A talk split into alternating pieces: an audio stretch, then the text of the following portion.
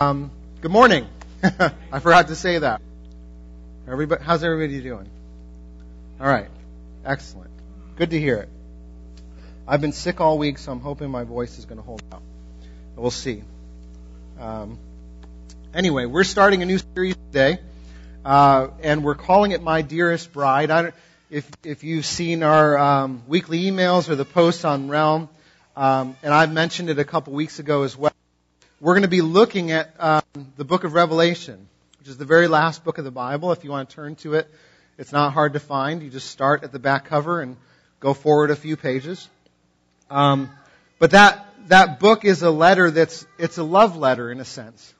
It's a letter that's written from a bride or from a groom to his bride, but it's not an earthly groom to an earthly bride. It's it's Jesus, the cosmic bridegroom, written to his bride, the church.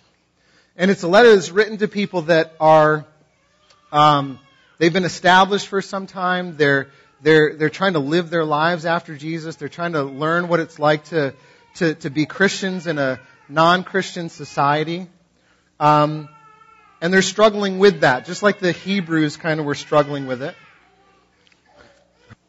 And, uh, and they're, they're struggling along the way. And Jesus this is one of the only places, if, if not the only place, where we get Jesus' direct words to his people.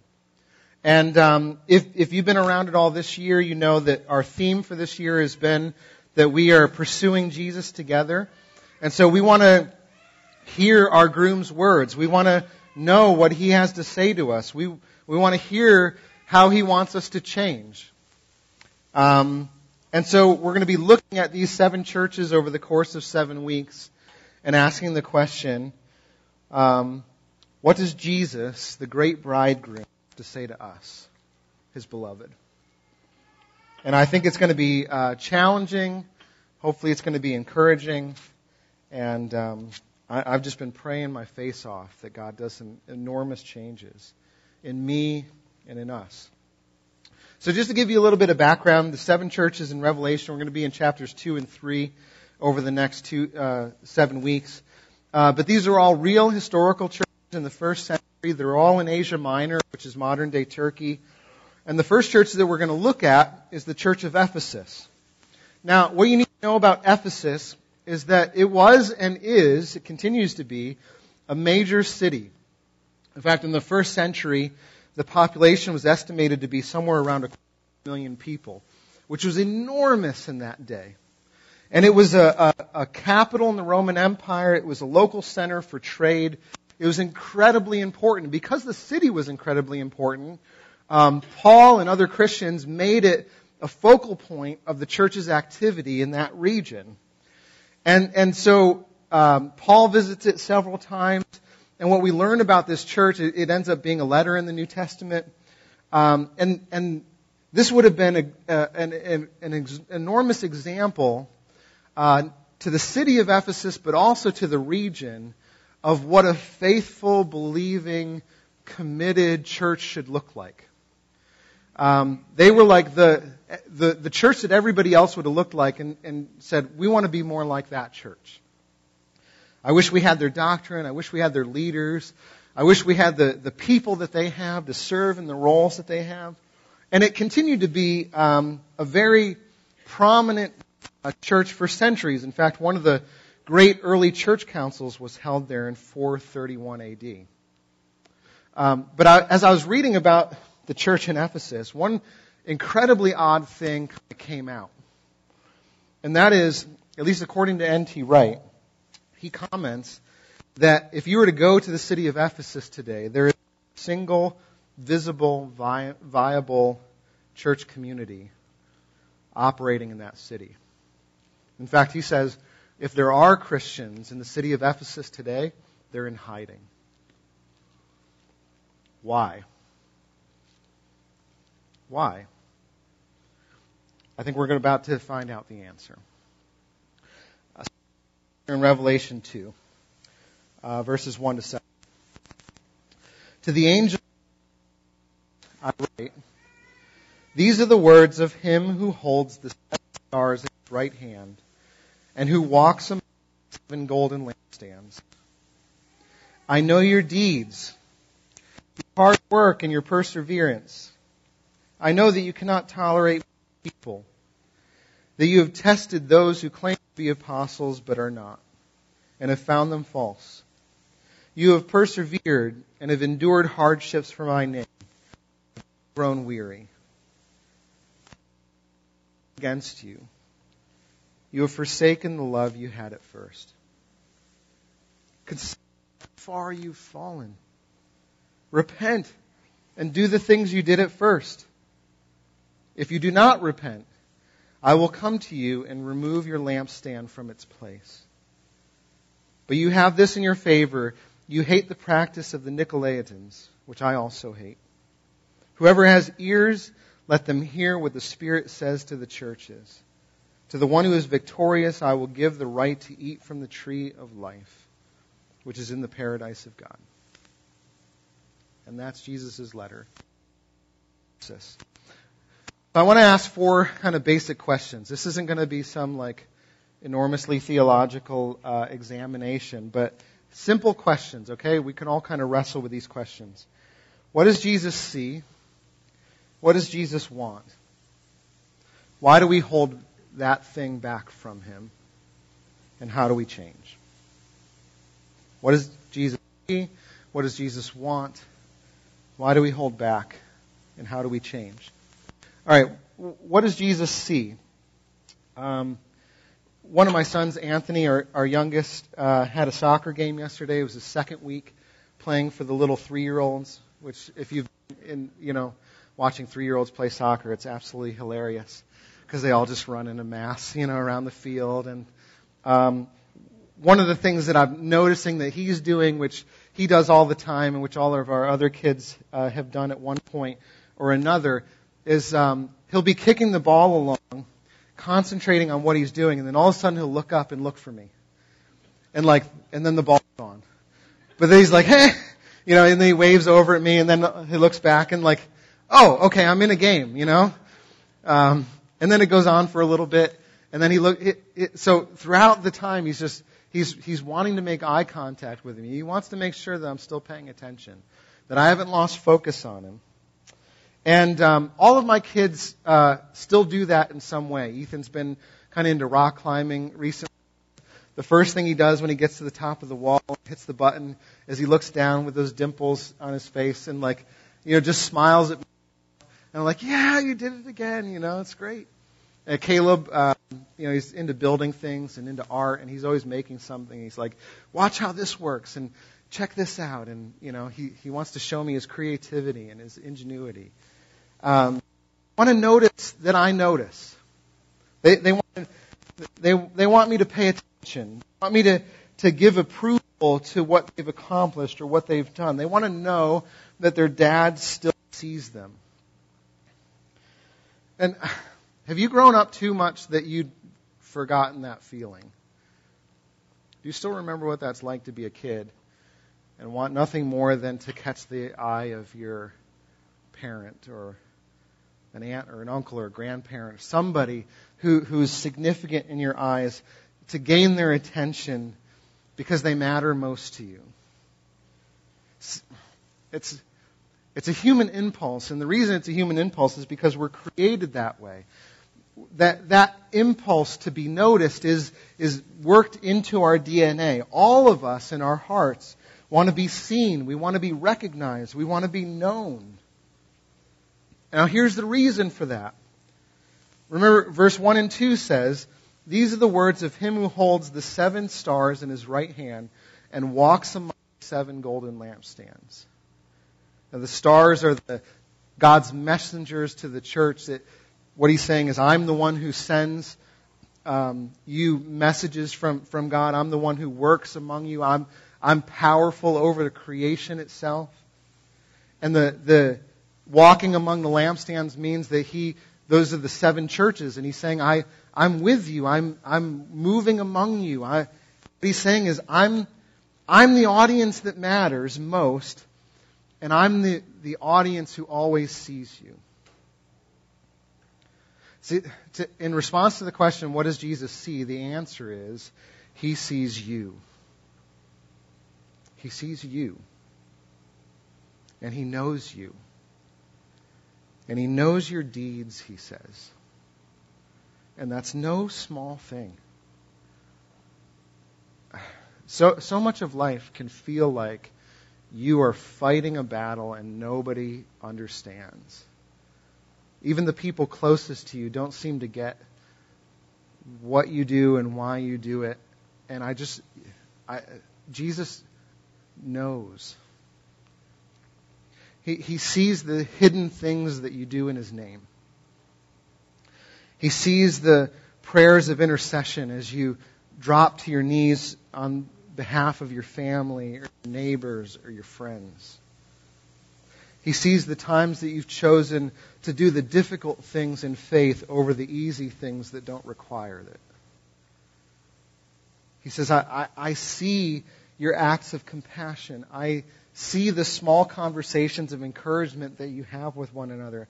I see the sacrificial giving every time you give to those in need. I, I see your patient love for your children, and they don't see it, but I do. I know the anxiety that you feel as you share the gospel with coworkers. I understand what it feels like to be misunderstood by your friends or your family or your boss because you're choosing now to live according to the kingdom of God rather than the kingdom of the American dream. I see it all. Do you realize that? That the cosmic creator and sustainer of the universe walks among us and sees you. He knows your deeds.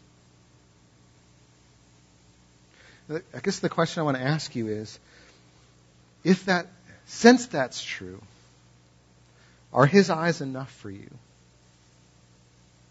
Is his gaze sufficient for you? Or do you still need the eyes and the attention of other people? Is it enough for you to know that Jesus knows? That Jesus gives his approval? That Jesus has, you have his attention? That, that the recognition and the only recognition that you need are from the King of Kings and Lord of Lords? Now you might think to yourself, uh, that's somewhat of a terrifying thought because, you know, if he's that amazing, that majestic, that grand, what if he looks at me and he doesn't like what he sees? You know, what then? What if my deeds aren't great? What if he rejects me? And I would just remind you of Romans 8:31 which says, "What then shall we say in response to these things if God is for us, and the implication is that he is, then who can be against us?" He who did not spare his own son, but gave him up for us all, how will he not, all, how will he not also, along with him, graciously give us all things? Do you hear that? He's for you. In, in fact, he's so for you that he gave up what was most precious to him. And because he's already given up his perfect for you, it means that he always sees you through the eyes of that perfection. Because Jesus is, if you're in Christ, He's transferred His record to you. And so He doesn't primarily see you through the eyes of what you haven't done in His name. He sees you first and foremost through the eyes of what His Son did in your name. Which means you have nothing to fear. His is the approval that can never be taken away. His is the attention which will always remain on you. Not because of you, but because of Jesus. And, that means that everything, every, everything that you do in faith, that you do by the power of the Spirit, that you do according to the kingdom of God, He is cheering His head off for you. And every hardship that you experience for His name, He bears the weight of it too because he's bound himself to you, because he's your bridegroom. Now, that means that any kind of correction that he would give us, is not to condemn us, but in fact, it's to free us. It's to make us a better bride. And so Jesus does want to correct his bride, does he not? He, he, he wants a perfect bride. He, he wants a beautiful bride, and he's committed over time to making us look more and more beautiful. In fact, it, it wouldn't be loving for him not to correct us. Like if he, he was just like, you know, I, I saved you, I made you new, and now I'm just kind of content with you sort of continuing to be exactly who you are. That wouldn't be a very loving thing to do, right? Because we're still bound by all kinds of things, even though we're free in him. So Jesus has some correcting to do, and, and he has some correcting to do of the church in Ephesus. Now, before we get to what that correction is, um, let's let's start on the positive side, okay? Now you get to dialogue this. This is one of our questions. But when Jesus looks at his bride in Ephesus, what are some of the things he sees? What's what's some of the things that he commends for? What's that? Yeah, perseverance. They, they endure all kinds of hardships for his name. They're, they've been faithful to Jesus. They haven't wandered away to other gods. They've been a faithful spouse. What else? Uh huh. Yeah, they, they they've got some some things to show for their relationship with Jesus. Some ways that they have done good in the world. I, I'm, you know, they've had an impact on their city. People are taking notice of their witness. They're, there are non-believers in the city that are going, there are these crazy Christians over here, and they they're doing good things over there, and they're helping people out, and they're getting noticed for it. What else? Yeah. Yeah. Yeah, they're not okay with wickedness and sin. So when and when someone falls into that, they're not afraid to go up to somebody and say, "Hey, I, I just I want to point this out to you. I want to help you out of it. I want to, I want to see you restored, you know? Um, they won't, they won't tolerate unholiness among their community. We don't tend to see that as a virtue, but Jesus seems to. Right? Yeah. Yeah. Yeah. They knew their Bibles well enough to know a, an imitation when they saw one. They, when someone came along and claimed certain things about who they were, they were able to read the scriptures and know Jesus well enough to go, no, you're not of him. You need to move along. I mean, these are good things, right? I mean, Jesus essentially commends them uh, for all of these things. Um, their faithfulness, their endurance. Eh, it, this, it seems like in a lot of ways this would be the model for a vibrant church should look like. In fact, I'm imagining this, like if the other six churches were getting together and having a little powwow with Jesus, they'd all be telling Jesus, like, yeah, we all kind of want to be more like the Ephesian church. Like they got great, like leaders and servers and, you know, they're really standing up for truth and they're calling people out and just seems like great things are happening over there. Man, I wish we were more like them. And Jesus goes, really? Because we, you could read that list and go, Jesus, what more could you possibly want out of a bride than this? You know, she's been faithful to you. She's stood up for you. She's endured with you. So, Jesus, what do you want? And what's the answer? He wants love. See, in pursuit of truth and endurance, they forgot about romance. They forgot what it's like to be in love. So, now, I'm sure that the Ephesian church could have explained love. I'm sure that if you asked them to, they would have transferred the three different kinds of love from the Greek into English for you and explained exactly what each of them means and how they're different from one another. I'm sure that if you went to their website, they would have had a doctrinal statement about love and, and the, the language would have been so eloquent and we would have all been really impressed with it. But the truth is, there's a difference between knowing, having an intellectual knowledge about love, and falling in love. Those are two very different things. And what Jesus says in verse 4 is, I hold this against you. You have forsaken that you had at first.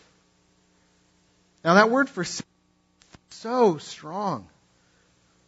It's the same word that's used in divorce proceedings. And Jesus is saying, look, even if you're out there experiencing the intimacy of me, it's like you've already filed the divorce papers. I, I want nothing to do with a loveless marriage. I don't care if you've been faithful to me, if, if we have to live under the same roof and you won't speak to me and you don't look at me and you don't, you don't, you aren't intimate with me.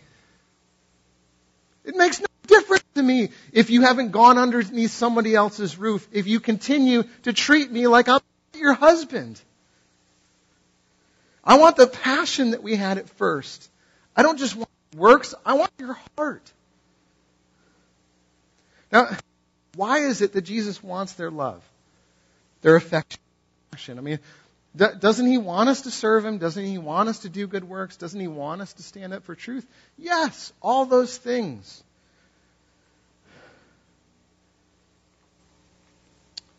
But I was thinking about it this way. Um, if you're in love with somebody, if you just fallen for them completely, um, what happens to you? Like in relationship to the other person? Like, what are some of the changes that start to happen in you when you're in love? Let me ask that. You get to respond. What are some of the ways that you start to change towards that other person? Do you have to be forced to like spend time with them? No, probably not. Yeah. Yeah. Yeah, you you put their needs above your own. You put their desires and their wishes above your own. In fact, there's nothing that you won't do for a person that you're in love. You know, you'll, you'll walk 500 miles and you'll walk 500 more. Just to be the man who walked a thousand miles to fall down at your door. I just dated myself there. I know. but, the reason why, like when you songs, it's every one of them kind of goes the same way. I'm not going to let anything stand in the way of me having you, of serving you, delighting you. You do anything for the person that you love. What else is true? Yeah. Yeah. Yeah, you'll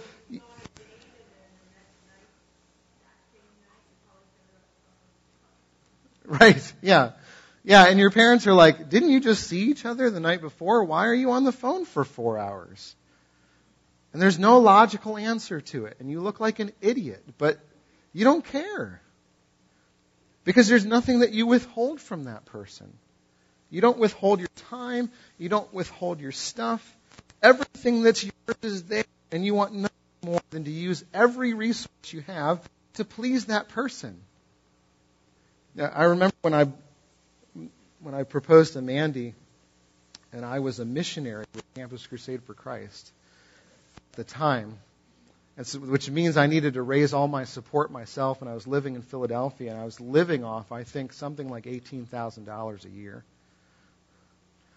And we went, and my, my friends and I went ring shopping, and um, you know, I'm, I'm looking at the rings and different, and you know, I'm tr- trying to figure out what I can afford, and it wasn't much.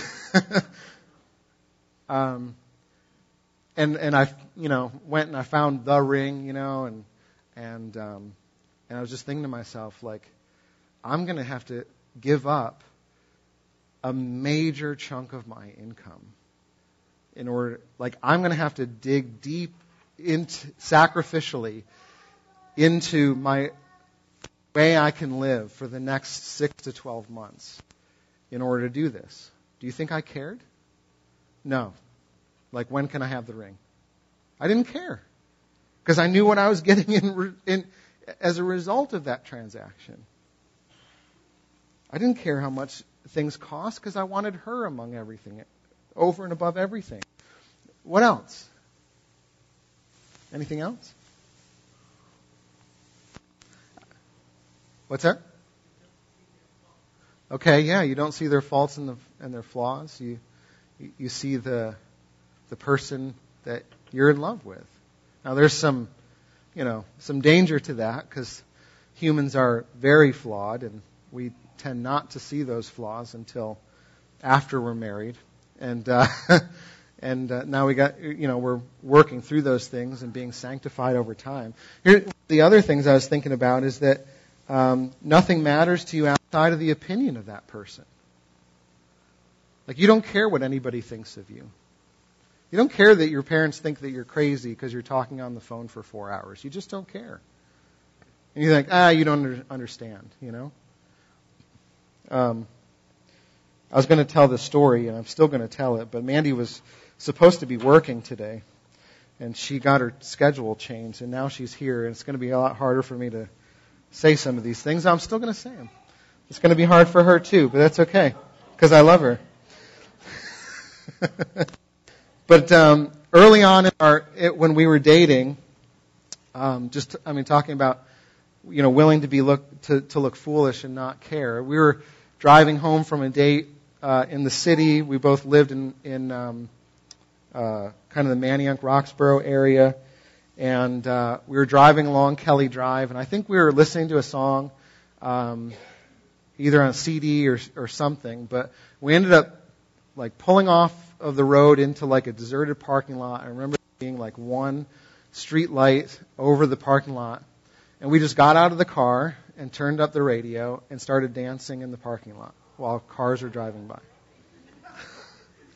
She's like, oh my gosh, you're telling this. um, and I didn't care what cars went by. Um, I didn't care if a police officer showed up and said you couldn't be here. Because uh, the only person opinion that mattered to me was the person with whom I was dancing. I didn't care if I looked stupid or crazy because I was with the one who loved me.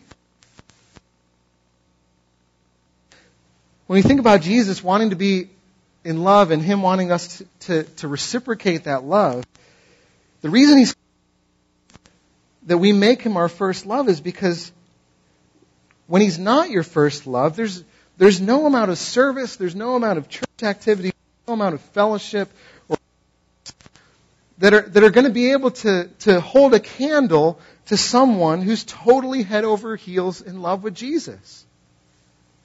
That if you've discovered that love for him, or if, if you, you've rediscovered that love for him, then everything else has a way of taking care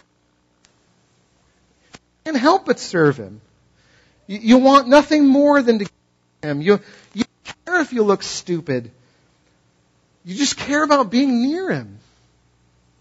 Yeah, I, I remember when I first fell in love with Jesus. Do you? Do you remember that season? I was 21 when I fell in love with Jesus. And I looked like I was out of my mind some days. I, I remember I worked at a Jewish country club, and I would share my faith like crazy with people there.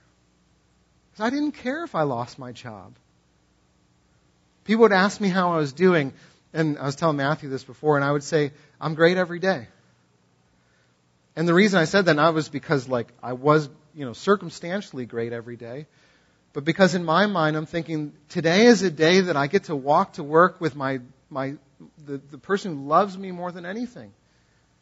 Like I, I've got Jesus and I don't care what else I have. So yeah, it's a great day. And I would tell people this again and again and again, just hoping somebody would ask me, well, why, why is that?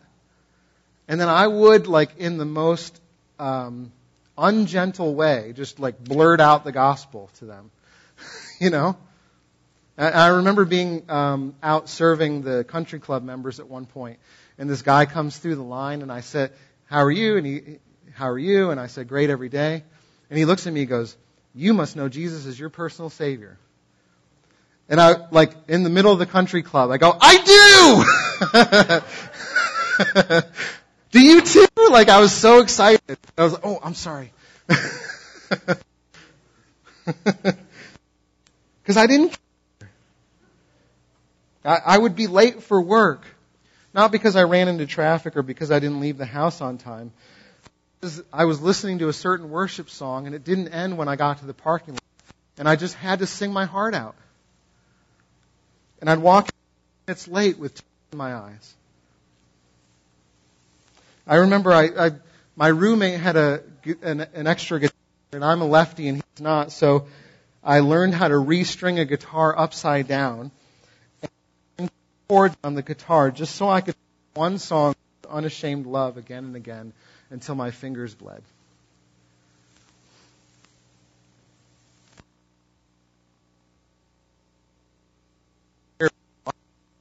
Lord God's and would you just please is, you know? And I probably sounded so immature. I remember staying up until 2 a.m. some mornings, just reading the Bible. Because my pastor preached about Jesus and his love for us, and I would weep with joy because I couldn't imagine that God was that good. I remember um, one time uh, riding my bike down to the Schuylkill River in order to read my Bible, and uh, I found a bench finally, and I sat down. And like 30 seconds after I sat there, it started pouring rain, and I'm sitting there with my Bible, going like, "What the heck?" Like I'm now like five miles away from my house, and it's just a downpour. So I put everything back in my, my backpack and I get back on my bike and I'm riding back. And as I'm riding back, I see that there's a car that's um, disabled on the side of the and there's a guy there struggling to get the wheel off of his uh, car. And so I'm like, okay, this is why I'm here, you know? So I, I stop and the two of us wrestle the wheel off and we get the other one on and we tighten it up. And he, he goes, don't where? I, I, and he runs into his car and he comes back and he's trying to like throw money into my hand. And I remember saying to him like, "No, I'm, I, I'm, I don't want your money," you know. Uh, and I was dirt poor at the time. and I and I remember, saying, um, "You don't need to pay me. Jesus sent me here. He wants you to know that He loves you." And I got on my bike and I was riding back to my house, and I remember thinking to myself, "Did I just say that?"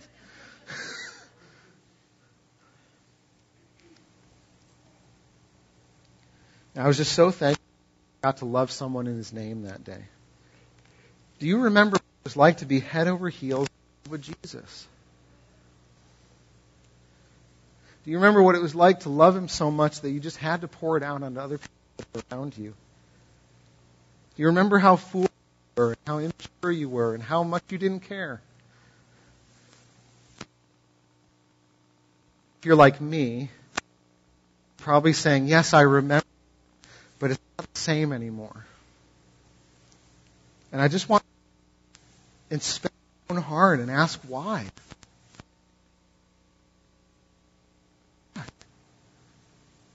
Why have you you had it? Where did it go?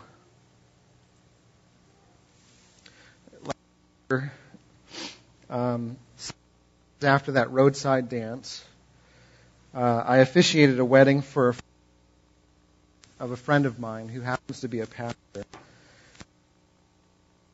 We did the wedding. It's a Filipino uh, family, great family, great church, and uh, great group of friends and uh, young people. And at the the reception afterwards, um, the, this we, there's kind of a group of pastors there, but there's a lot of young people, and I remember them all like just having a great time and dancing and and uh, but the pastors weren't. They were all kind of sitting over in the corner, uh, chatting, and uh, headlines. And I could kind of sense the whole night that Mandy wanted me to dance with her, but I never did. It just it, it seemed like I should be around the pastors, and we were discussing family and ministry and things that seemed like. And I was thinking to myself, pastors don't like you know, we have reputations here. As I was thinking about these two incidents, and and just going, what happened to the guy who would dance on the side of a street, you know? Who just didn't care anymore. Because I was with my brother, and I realized I that I had it first. And Jesus says to us, consider how far you've fallen. And do the things you there are ways that you used to work Jesus that seems so childish to you now. His bride, please turn around. Grown old in your faith first and think about the way that you loved me at first. To be aware of danger is for us to think that we're doing good things in Jesus' name, whether that's reading our Bible, praying, or sharing our faith, or standing up for the truth, being generous to peace and loss, all these good things, but we're so busy doing the ministry that we've forgotten what, what it's like to have a romance relationship with Jesus himself. Have you become so proper, so respectable, so sophisticated that you've forgotten the childish, do anything for love that you had at first? So go back. Because if we don't repent, Jesus says, I'm come and remove my lampstand from its place. If we don't have this uh, a romance kind of love for Jesus that's pouring out onto other people, there's no light there. We might be doing good things, but there's no light. And if there's no light, there's no reason for a light stand. And so Jesus goes, I might as well take this away. If I want you to hear, Jesus wants his bride back. He wants us to be, he, he wants to be the one who turns our heads. He wants to be the one who causes your heart to race when you think about him. Who, because you love him, would give anything and go anywhere and love anyone because you're enraptured by him and you want too.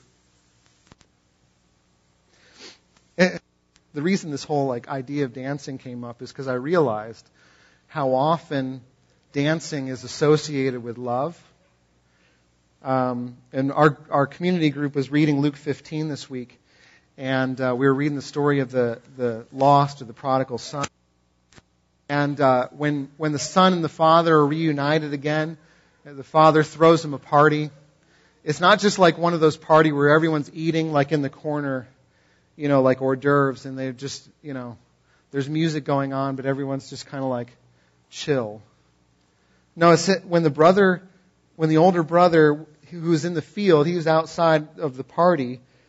And it says, when he came near the house, he heard music and dancing. Music and dancing. It was a celebration happening. And everyone was going crazy because of the son had come home. And it's a picture of what it, it looks like. The father says to, to, to the older son, had to celebrate and be glad because this brother of yours was dead and is alive again. He was lost and is found. We had to. His love for me and my love for him contain itself. It had to, to burst forth and dance. There's another in 2 Samuel 6, right?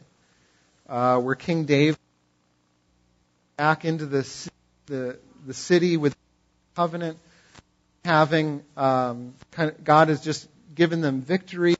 He's returned the, the ark of the Lord to them, which means His presence was going to be in the city now. And it says in verse 16 of uh, 2 Samuel 6 that as the ark of the Lord was entering the city of David, Michal, who is David's wife, daughter of Saul, from a window, and when she saw King David leaping and dancing before the Lord, she despised him in her heart. He was leaping and dancing, literally like tearing his clothes off. He was so God was with them. And he says to um, when he lets him know of her disgust, I celebrate the glory of the Lord. Like you're not going to stop me. I will become even more undignified and I will be humiliated in my own eyes. Goes, you, you think a king isn't supposed to act this way? You just, just wait around. Because it's going to get crazy. you know? That, these are, are pictures of the excitement of looks just dance before the Lord, to let your, your heart reconnect with Him, to be, to not care what anyone else is thinking.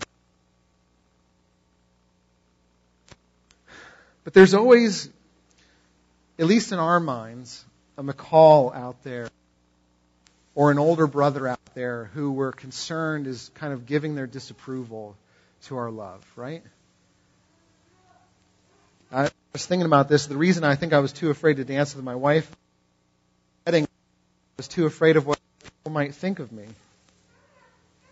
In other words, I was looking in the room at my bride. And I think that I don't kind of dance with Jesus, let myself just be immature and in love with on the him. Thinking to myself, like, what if they scorn me like? What if they look down on me, the older brother? I think I'm concerned with other people might, you know, what other people might think is because I've been those people before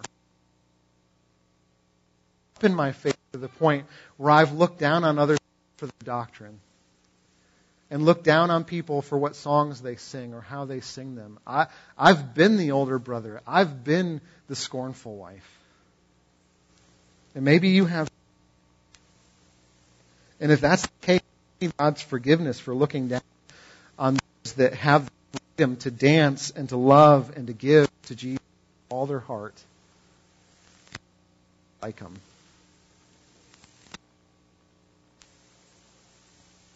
Have you grown so dignified, unwilling to be called a fool for Jesus? And if so, you've forsaken your groom. Now that should break your heart. As I was thinking about it, it broke my heart that I've allowed that to happen. But you also need to be encouraged As verse 7 says, has ears, let them hear what the Spirit says to the churches. That's the very last verse. The reason that Jesus is saying that is because he wants his bride back. The groom isn't finished with you as his bride. He, he, he wants you to return back to his arms. He wants to restore the love that you had for him at first. He wants you to hear His voice again. And He's calling out to you. Do you sense Him? Now, here's that last question. We've, what does Jesus see? He sees us. What does Jesus want? He wants us. Why give it to Him? Because we're looking at other things, not Him. So, how do we change? How do you give Jesus the thing that he wants the most? And that happens, I think, in verse 5 when, when Jesus himself says, Consider how fallen, repent and do the things that you do. You know that, that word consider is remember. Remember. Jesus is like sitting on the couch with your wedding album open. And he's saying, Come sit with me. And let's look at the picture together. And let's remember the times together. I, I want you to remember me. Remembering is like the crucial act when it comes to worship. I don't know if you, if you know that. Uh, in fact, Jesus tells the story of two people that borrowed money from a, a manager, and they have two debts uh, to pay back. And one has a very small debt to pay, and the other one has an enormous debt to pay. And he says, I forgive you both. And Jesus asked the question, who will love the, the manager more? The answer the disciples give is the one who's had the great debt forgiven. How great their debt was and how great their Savior forgive that debt.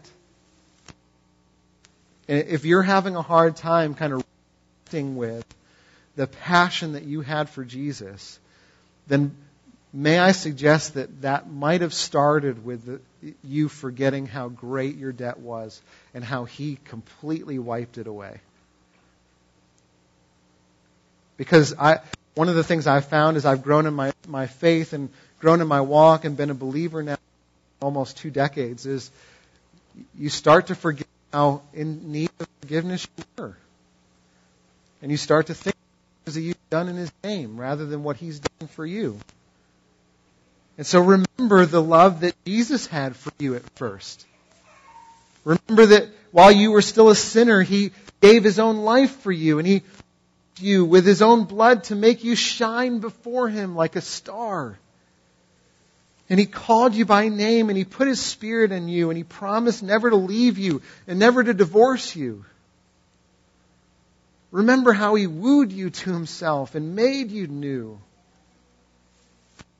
The debt he forgave you. And remember how he showed his love to you first. Have you forgotten the debt?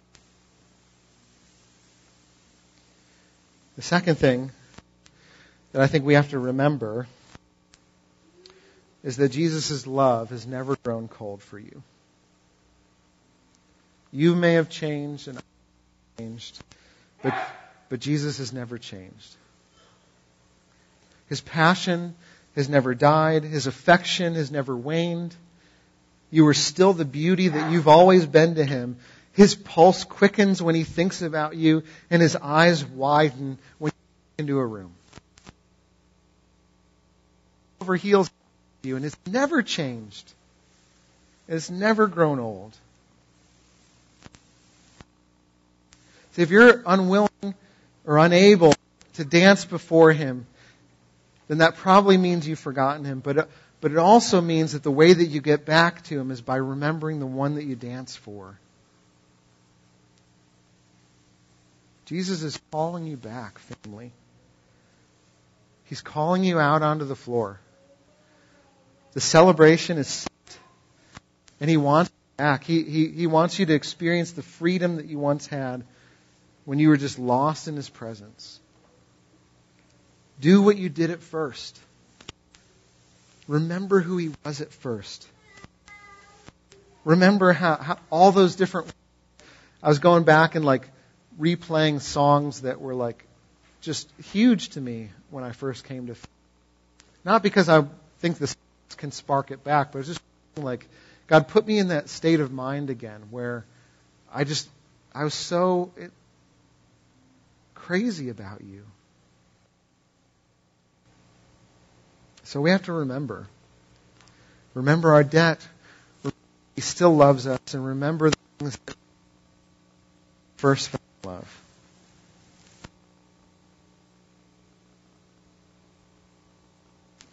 It's time to dance. It's time to become like David and that lost and to remember the love that you had at first. Let's pray.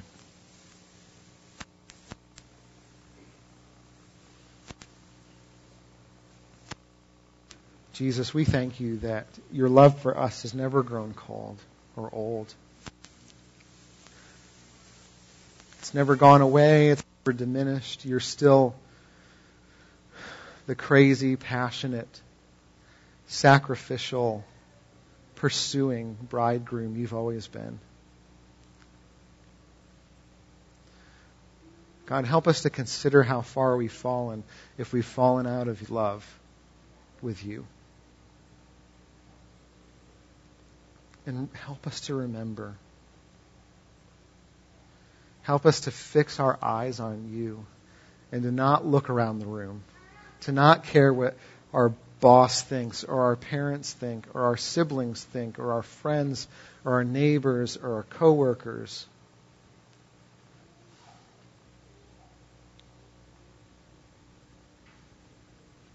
Help our eyes to be on you and you alone. And as we look at you and we see in response your eyes filled with fire and tears for us. Would our hearts melt, God? Would you melt them? So that we'd say yes to you again. Without that, God, nothing matters. But with it, God, everything, everything is meaningful thank you. In Jesus' name. Thank you, Jim. Um.